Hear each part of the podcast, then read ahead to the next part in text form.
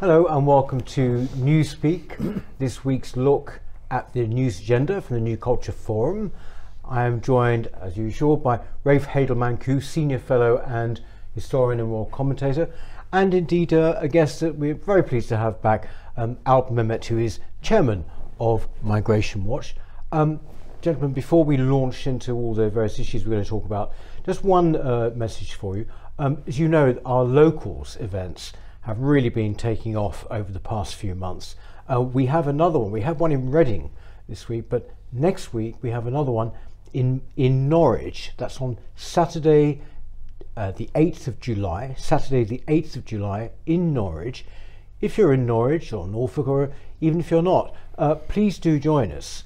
Um, the best way to do that is to express your interest I- by email to events at newcultureforum.org.uk, uh, events at newcultureforum.org.uk, and then we will send you uh, details of times and venues. They're proving to be very popular. People are meeting each other, uh, often, uh, mostly that for the, for, the first time, and it's a, a great way of meeting like-minded spirits. So uh, please do join us next Saturday. Uh, in the meantime, well, first of all, today indeed we've had a ruling in the courts about the government's Rwanda migration policy. Uh, we're going to be discussing that. We're also going to be discussing the completely unconnected issue of the housing crisis. Um, well, in fact, that's what the mainstream media would have you think, um, but I think that we're going to find a few connections there. And finally, of course, we've got cricket. It's the latest in British institution to be in the dock uh, for racism. Um, first of all, are you surprised? Are you not by what's happened in the court today with Rwanda out? I'm puzzled, Peter, rather than Yeah. surprised. I mean, nothing surprises me nowadays with uh, the, the sort of judicial decisions that are reached. Who knows? Um, I, I note that uh, the Lord Chief Justice, he was very careful to say that there was nothing political about this this judgment, and indeed in his case, I'm I'm sure there wasn't because he in fact ruled in favour of the government, whereas the other two judges um, were against. So uh, it was a majority decision, and I, I as I say, I'm I find it difficult to understand how the most senior judge says no this is perfectly legal this is it's a safe country there's absolutely no reason why they shouldn't go there and went along with the court of appeal. Whereas the other two judges um, said oh well no um, there's a if it were to be um, a case of people being denied asylum in Rwanda, then they might be sent to a country where they would be ill treated. There, were, there were lots of ifs and buts, which just to me didn't seem appropriate. And I, I'm sure that the vast majority of people in this country would will feel the same. I mean, these are people that uh, we have reached an agreement with the government of Rwanda. They have made all sorts of commitments. They don't actually have returns agreements with other countries, so it'd be very difficult for them to send individuals back Yeah, to their country. yeah. So um, I, I, I am puzzled, and I hope the government appeals it and it goes to the Supreme Court, and the Supreme Court quickly acts in the government's favour. Wasn't this always likely to happen? Rafe? Yes, well, it's it's the Blob again, isn't it? The Blob Two is the sequel to the '50s hor- horror film. Uh, we expected this was going to happen at some point. I mean, we've known it's like getting anything through government now. It's like treading through treacle when you have so many of these NGOs and refugee councils and all of these other organisations doing their utmost to frustrate to frustrate the government's agenda. Not not not to mention the House of Lords as well. Um, it's very hard for me to get uh, animated about the Rwanda project because I've never been a great fan of it. I've never thought it was really up to the task at all. It's you know it's like using a teaspoon to empty a swimming pool. It's a useless project. Uh, the numbers that will be going to Rwanda are infinitesimally small it diverts attention away from the much bigger issue of legal migration as well, I should say. And of course, people forget that, of course, that part of the Rwanda deal is that we would be accepting Rwandan citizens in exchange for the uh, people, if that's correct, am I not in saying that, that there was going to be an exchange where we would be receiving um, other immigrants in exchange for those that were sent to Rwanda. So the whole thing is, is I think, is is a bit of a, a bit of a scam. On, on, on that, Rafe, um, as I understand it, having spoken to people about it, there are a relatively few, a small number of people who might come in this direction. It's not a case of one for one, so that uh, right. however many we send, the same number come in Right. this direction. That that I'm sure will not happen. But I think the most important thing here is the message it sends, frankly. Um, I, I think that Rwanda on its own would, was never the solution. I think Rwanda, part of a, a wider uh strategy on, on tackling the illegal boats, could work. And the Australians have shown us, you know, how it might be done. However, I think it, it will it would discourage some people so long as the the government acted quickly and decisively, and we didn't have to wait months and months and months for planes to take off. If they acted quickly and decisively, then I think it would serve to discourage some people from coming. Mm. As it is, I expect an influx now. Well, I think I think it's too little, too late. I've said for years that uh, we've got, uh, you know, we have British overseas territories which we could very easily have used for precisely that purpose of having processing centres on uninhabited British overseas territory islands.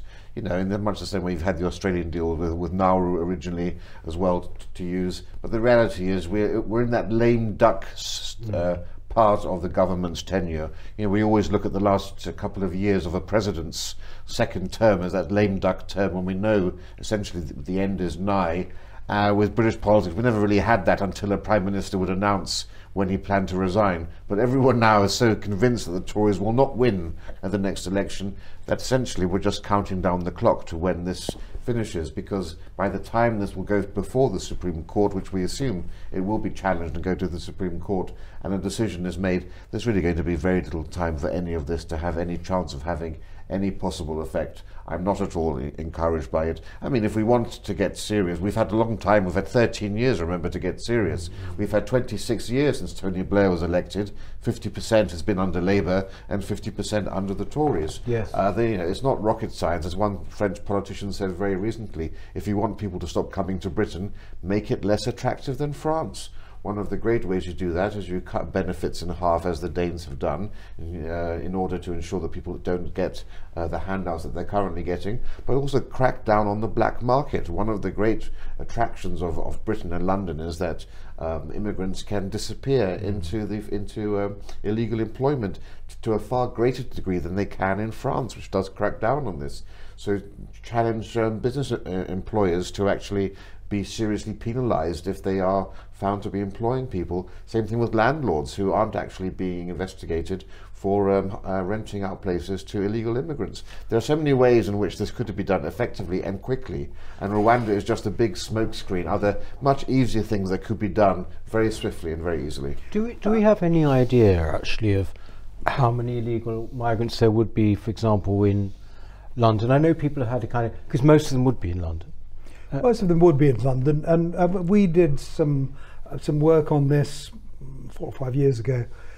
Uh, when and, and indeed Pew Research, respected organisation, also did some similar research into uh, the numbers of illegal migrants in this country, and we came out way ahead of anyone else in Europe. Um, something over 1.2, uh, 1, 1 million, up to 1.2 million.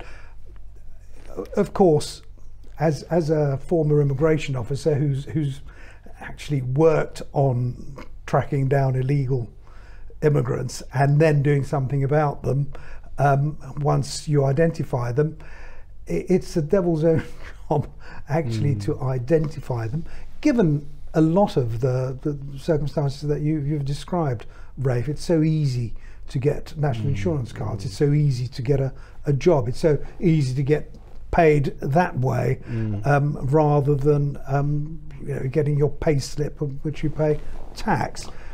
It's, and I hate to say it, but all of us are guilty in, in encouraging it in, in many respects. Be it through taking our car to be washed somewhere or going uh, to have our nails done in a nail bar, whatever. I mean, all these places are by and large either um, there, there, there are either illegal immigrants working them or indeed there are those who shouldn't be working even if they're not illegal. Uh, those who've applied for asylum, they should not be working and yet we know that many, many of them do. And it's easy to do that in London. Where where does this figure, by the way, of 168,000 per person in the Rwandan policy? Have you read about this? Is that the cost of it is is it quite that was the extraordinary? government's yeah. own figure. Yeah. It, it was their, their um, cost analysis of what the scheme would cost. I, I mean, I, I, I always take these things with a pinch of salt, frankly, um, how they arrive at Mm. at these figures. The fact is that they they need to do it as part of the legislative process to show what the cost implications are. I I mean, the government also said, however, if there's any sort of impact and there are people who are not going to come as a result of the policy, mm. then that should be factored in as well. Mm. Yeah, it's the deterrence argument. If we if mm. we pay for this one person, but that stops Yeah. ten more from coming. But I'm not anyway. I'm not entirely convinced. And my and also what's going to happen now, you're going to see is as we get closer to the election and the Tory mm-hmm. Party are seriously challenged on the on the issue of, of illegal immigration, they will just say, well, we tried our best, but we were thwarted by the NGOs, mm-hmm. we were thwarted by the blob, but we are actually fighting your side. And we're seeing, of course, also with the illegal migration bill, peers and the Lords trying to amend it. And again, the, the government will say, well, we're trying our best. And I'm sorry, that's not good enough, trying your best. You know, No. you must try better. You've had 13 years, you've failed miserably, and you've left us in a worse position than you were when you got in. I, I agree, Rafe, and I think it was always um, it was disguising really inaction, giving the impression of action in a way that would allow them at a government uh, uh, at an election to say, "Ah, but look what we've achieved or what we tried to achieve." And were thwarted in the channel. That's why we mean it this time, and we're going to get immigration under control, and we've shown how it could be done. Nonsense, absolute nonsense. It's not. Isn't there a wider problem here, which is not? We ha- we've seen uh, examples of it, not to do with migration actually, and that is of an extremely politicised judiciary, as well. I wouldn't be so so inclined to say that it. I mean, obviously, I think the judges today are a lot more liberal leaning than they perhaps were 20, They're all 30 children years of the ago. 60s, aren't they? Uh, yes, so I mean, so I'm, I think there's, Yeah. a, there's a different world view, I would say, that judges have today. Uh, have to 30 years ago, but then again, not necessarily always in a bad sense. If we look at, for example, how judges used to deal with rape cri- cri- things to, in the old days compared to today, but I wouldn't say we have a politicized judiciary in the same way that you have in America, for mm, example. Mm, mm. I, I agree with that, Rafe. I, I think uh, our judiciary, on, on balance, it's it's pretty good. It's really the the circumstances that we've created, really that th- they are functioning in, and, and that I'm afraid lends itself to a lot of progressivism in a way that um, I, I, I don't think that our judges are politicised in, in that sense. However, they also reflect the thinking of what Matthew Goodwin has described as the new elite. Yes. And, Oh, uh, well, I think there's no question. I mean, they, they, they, they also, all the people who run our institutions in now essentially grew up in what, late 60s, early 70s, you know, they're very much of that one. Uh, the very same people, by the way, and also in broadcasting, uh, never like to talk um, about issues in, in relation to migration, where basically I, I see almost every issue now as being uh, affected migra- migration. I don't see how you can you can deny it. And one of those is, in fact, housing, and I mean, you know, housing bubbles away, and you still have to have these kind of phantom arguments, don't you? And phantom sort of discussions where you can't mention or people don't want to mention what seems to be the the overriding factor, which is like 8 million people in 15, 20 years. Yes, I mean, there's an article by Lionel Shriver in this mm. week's Spectator where she touches on this. I mean, 20 years ago, I remember raising the issue of immigration and housing. Mm. And I remember the, the, the, response that I got 20 years ago, that really was beyond the pale to even mention it. Now we can have more discussions about it, although mm. Lionel Shriver says she was met with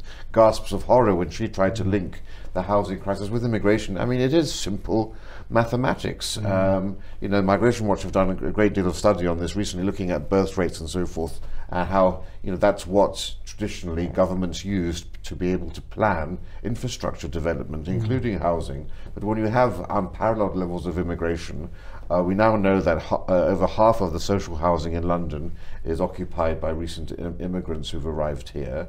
Um, it's essentially it, it's a it's a hiding to nothing when you look at the p- progressive pledges to build 300,000 homes a year, which is the bare minimum you need to do yeah. just to keep up with immigration, let alone yeah. the natural need to replace existing housing stock. Uh, but they're not even meeting those pledge levels. But it's not just about the typical idea of an immigrant who comes over, it's also about the type of housing that's being built. So in London, for example, most of the housing is housing designed for professional couples one or two bedroom apartments are being built. These are appealing to the rich elites. Now, where I live at Battersea Power Station, I was invited to the launch of, of one of their huge developments, and I went there, and uh, three quarters of the development was sold off plan to people in Asia and the Middle East and uh, and uh, Russia and elsewhere before they were even offered to the British public. Mm. So the mayor can come mm. forward every year and say, "Well, we've built 300,000 apartments." Well, yes, firstly, there are no British families able to live in small apartments. There are no houses being built, so the British population are being expelled to the to the to the extremities. But secondly, these are not houses for British people. These are Swiss bank. You know, these are mm. safety deposit boxes in the sky, essentially. Yes, they're not they're not family homes in any shape or form. No, uh, and that I mean, it's it's not just housing. It's I suppose it's dwellings rather than mm, houses mm. because um, you don't need in every um, structure and every building that goes up um, to cater for 2.4 mm. families or mm. whatever it is. Um, the fact is that there will be some families larger, um, there will be single parent families, there will be individuals.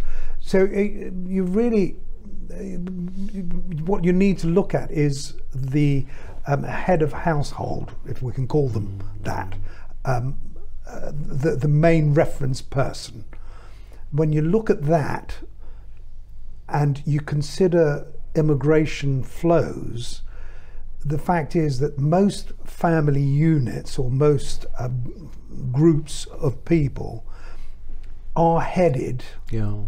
Uh, about half of them actually, are going to be headed by uh, um, a, a non UK born mm. reference person. So uh, it's easy to see how immigration impacts on the need for mm. housing. And as, as Rafe says, at the moment, we're not even building sufficient numbers to cater for those mm.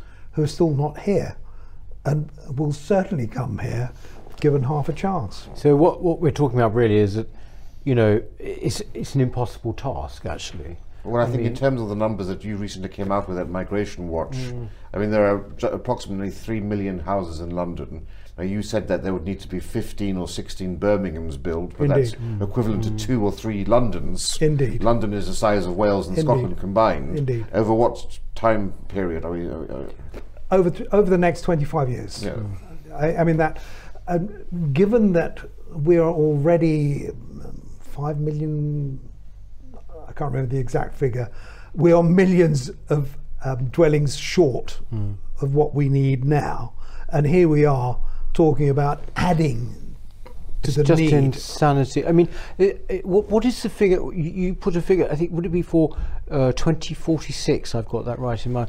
Of how much the population will be. Uh, Current rate. At, at 600,000 uh, net i.e. like now, migration, yeah, yeah. it would be 83 million. 83 million. And that's at a lower Mm. uh, reproductive rate. Mm. Because we, because we have been forecast for some time to overtake Germany in the near future as the world's most populous, as, as Europe's most populous nation. Indeed, yes. After Turkey, I think. no, it is, it is quite small. Just one thing before we move on. Um, with this thing about the uh, non-UK heads of in of families in council, what we used to call council, council housing, social housing, um, that I assume is because what is considered to be the greatest need, right, is the main criteria, not your local uh, connection in, in the area. Although I did read that the government is aiming to change that recently. I mean, but I don't see that. How can that, they? How can how can that even be enforced in somewhere like, say, like London? How can it be enforced? Even? With a mayor like um, Sadiq Yes, exactly. I do, it goes right against all of it. It's all basically the world. We want the world here. I think he even said this recently. I mean, as as well as saying that London is, uh, you know, built by uh, migrants and refugees. Anyway, let's not go there because it's a whole different argument. Um, want to talk finally about uh, the latest of our great institutions. Basically, you can pick whichever one you want now. Uh, the latest one is cricket to come under the ham- hammer for horrific racism. Uh, can you? Do you think cricket is racist? Of course, it's not. Well, this was such a predictable and depressing Look, story. got a. This was a uh, this this was a, report issued by the by the by the Cricket Equity Commission. Just the very inclusion of the word equity into such a commission, following on recent claims raised by some players uh, uh, that uh, they've experienced racism within cricket. And this report was quite an outrageous report, full of all of the woke buzzwords. Says that cricket is institutionally racist, that it's elitist, that it's sexist and that you know the cisgendered able-bodied men are the type K men they're called and they're holding cricket Type back. K? Type K men is, the, is what they refer to as cisgendered white able-bodied middle-aged men are holding cricket cricket back and I just thought and, and uh, there was an unquestioning acceptance of this report by everybody, including the English Cricket Board, which I thought, you know, chaps, come on, take a stand and say we reject this. But in the media and on the BBC, no one actually questioned anything. They took it all at face value. And I could just tell from listening to the chair, chairman, this woman, Cindy Butts, that she was obviously infused in this. So I looked up the commission, and one was the general had been general secretary of the TUC. One had worked for the Refugee Council. Um, one was a professor on, on decolonisation, the British Empire and race, and another one was was the fourth and final commissioner was involved in race and diversity and inclusion. And I thought, well, and how, how surprising, therefore, that this merry band should find cricket to be racist. And uh, what it really amounted to was an attack on English traditions, and this was at the root and heart of it all. And they don't like the fact that, that you have a very, uh, a very traditional sport here. And so they, for example, one of the recommendations they had was that. Um, the Harrow and Eton uh, annual cricket match should be um, uh, uh, banned forever, along with the Oxford and Cambridge cricket match. Whether or not Lords has a place, has time to fit it in, even if it does have time, it must go, without any actual qualifying statement as to why it must go, because of course it's symbolic of something. They've also demanded that women receive equal pay, even though of course the pay that male cricketers receive is based upon the ticket price. People are prepared to pay to go and watch their favourite stars, and because of the huge sums that male cricket uh, receives through sponsorship and through ad- uh, television advertising. Well, what can I add to that? um, instinctively, uh, I, I resiled. I, I, I just thought I'm not going to read this because it seems to me that what was going to be said and what this um, committee found was inevitably going to t- say Yeah, and do yeah. exactly what they they have said. I mean, one of the one of the one of the remarkable things was was the, the lack of, of, of scholarly insight and the lack of analysis of the real p- problems facing cricket. They said that it's being hampered by by cis white men, and that not that fewer percentage of black people are taking part in it, without actually considering the fact that a, smaller percentage of the population of Britain is black Caribbean, because m- more and more of the black population of this country comes from Africa, where cricket is not actually played uh, in anywhere near the same degree that it was in, in the Caribbean. So those sorts of issues aren't, aren't actually explored or, or thought of as one of the reasons, perhaps. And also, of course, the, the lack of cricket on terrestrial television. When we were, were younger 20, 30 years ago, people could watch it on Channel 4 or BBC Two. Now people must, play, must, must pay for it. So again, people who are disadvantaged and don't have the ability to pay for satellite television don't get to see sports. And when you're a child, it's watching these things. Those are the ways in which you can actually engage uh, people. And all of this was, uh, none of this was covered in this report, which was more concerned by, by ideology than facts. Who would uh, who would uh, appoint these people? You know, the, the people you went through. Who would appoint those? I don't know. You know? The, the, um, the MCC, I suppose, or some some Because sort you of see, it seems to English me that cricket wh- board. whenever these reports are uh, announced or whenever they, their results are, you know, you, you don't have to even, as you say, read them. You know what the conclusion is going to be, particularly this mm, this word institutional racism, which basically gets you off the hook. You don't have to prove a thing. If you say something is institutionally racist, you don't have to prove it. You can't prove it. You, it's something in the air. Do you know? You can't prove it. But it seems to me that it's anything English. I mean, when I sort of saw this, I don't even like cricket. I, I, I'm bored to death by it. Right? But I sort of thought of the proms. You know, for, for many years ago, you might remember not just the last night, but the proms as a thing. Um, they said there's it's it, it, there's no basically it's full of hideously white faces. for The audience.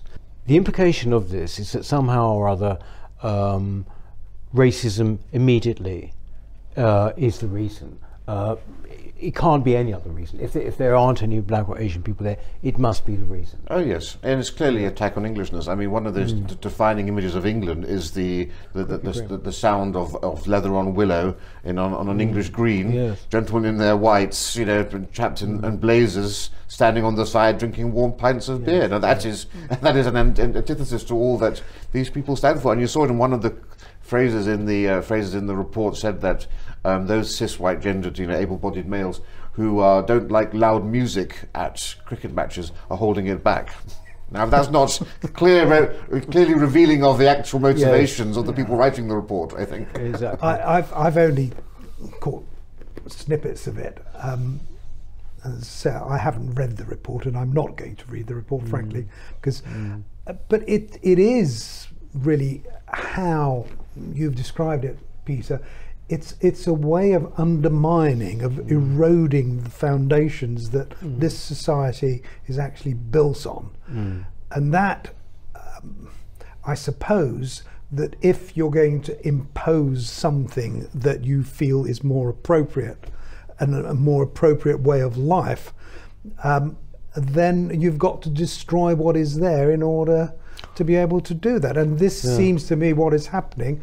And, and this is another example of that sort of denigration and destruction of, of um, foundations that we are. Uh, I mean, was there developed was, on? was there anybody on that report? Well, no, because you've just told us who actually was from cricket or liked cricket even.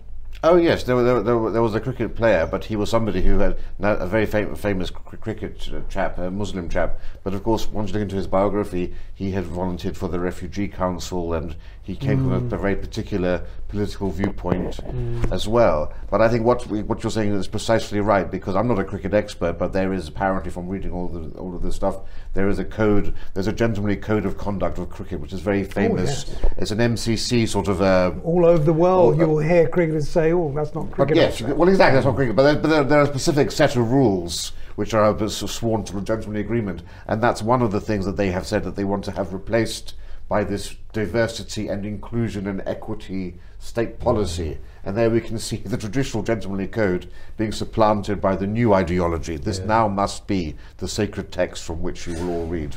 There is actually another way, possibly of looking at it by way of uh, conclusion, uh, is you could wrap all of the issues we talked about today up, and you could say that in fact this is inevitable when you get huge demographic change. That in fact in a way, it doesn't matter who's actually pushing it on by writing the reports. Essentially, when you get new cultures in such numbers, there will be less interest in, in what was once the indigenous culture. It will eventually kind of go. Yes, although you do have India and Pakistan being the world's two greatest true, cricket players. Yes. But, so I think here is ideology for once perhaps that's trumping. And they, they revere institutions like uh, Lords Yes. and the Oval and Yes. Edgbaston and Yes. you, you name it, and you, wherever you are in the world where there's cricket. I mean, these are the sort of institutions that they look at Mm. to, to try and emulate, and, and people want to be like the cricketers of old in this country. Yes. Not just in this country, but in the Caribbean as well, and Yes. in um, India, Pakistan, South Africa, Australia, where Mm. cricket is, is, is played. I mean, all of them, the great cricketers, are you know, revered, Mm. and a lot of them are West Indian. Yes. Well, I mean, I don't know, but next week it'll be something else, won't it? I mean, you know, it'll be some. We'll be sitting here discussing. Until there's nothing Peter, left. uh, but before we finish, Yeah. or before you, you wrap up, can I can I just have a plug for my petition, please? Oh, I've got to go ahead. well, Of I- course, I have already You- uh, you mentioned have, it on Twitter. No, no, you go ahead Thank and do you. it, please. But what I would like, please, cutimmigration.com, www.cutimmigration.com. Go there and sign our petition. We really have to send the strongest possible message to the government that the people, ordinary people, want immigration reduced, preferably to under 100,000. No more. Net migration, that is. Thank oh, you. great. Thank you very, very much indeed. Alp, thank you for coming on. Ray, thank you. Pleasure. And uh, we shall see you next time. And don't also forget to uh, sign the petition. And don't forget to join us if you want in Norwich. Bye bye. Hello.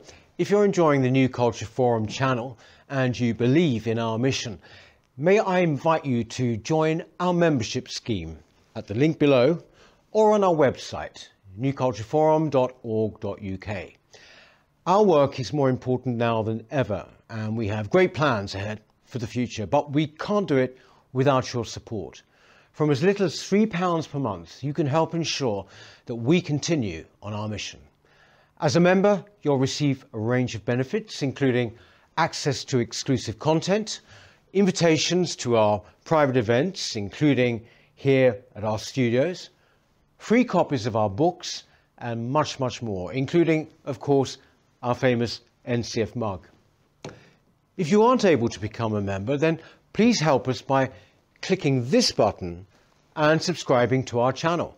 It's completely free. Just remember to also click the bell icon so that you can get notifications when we post new videos. Thank you.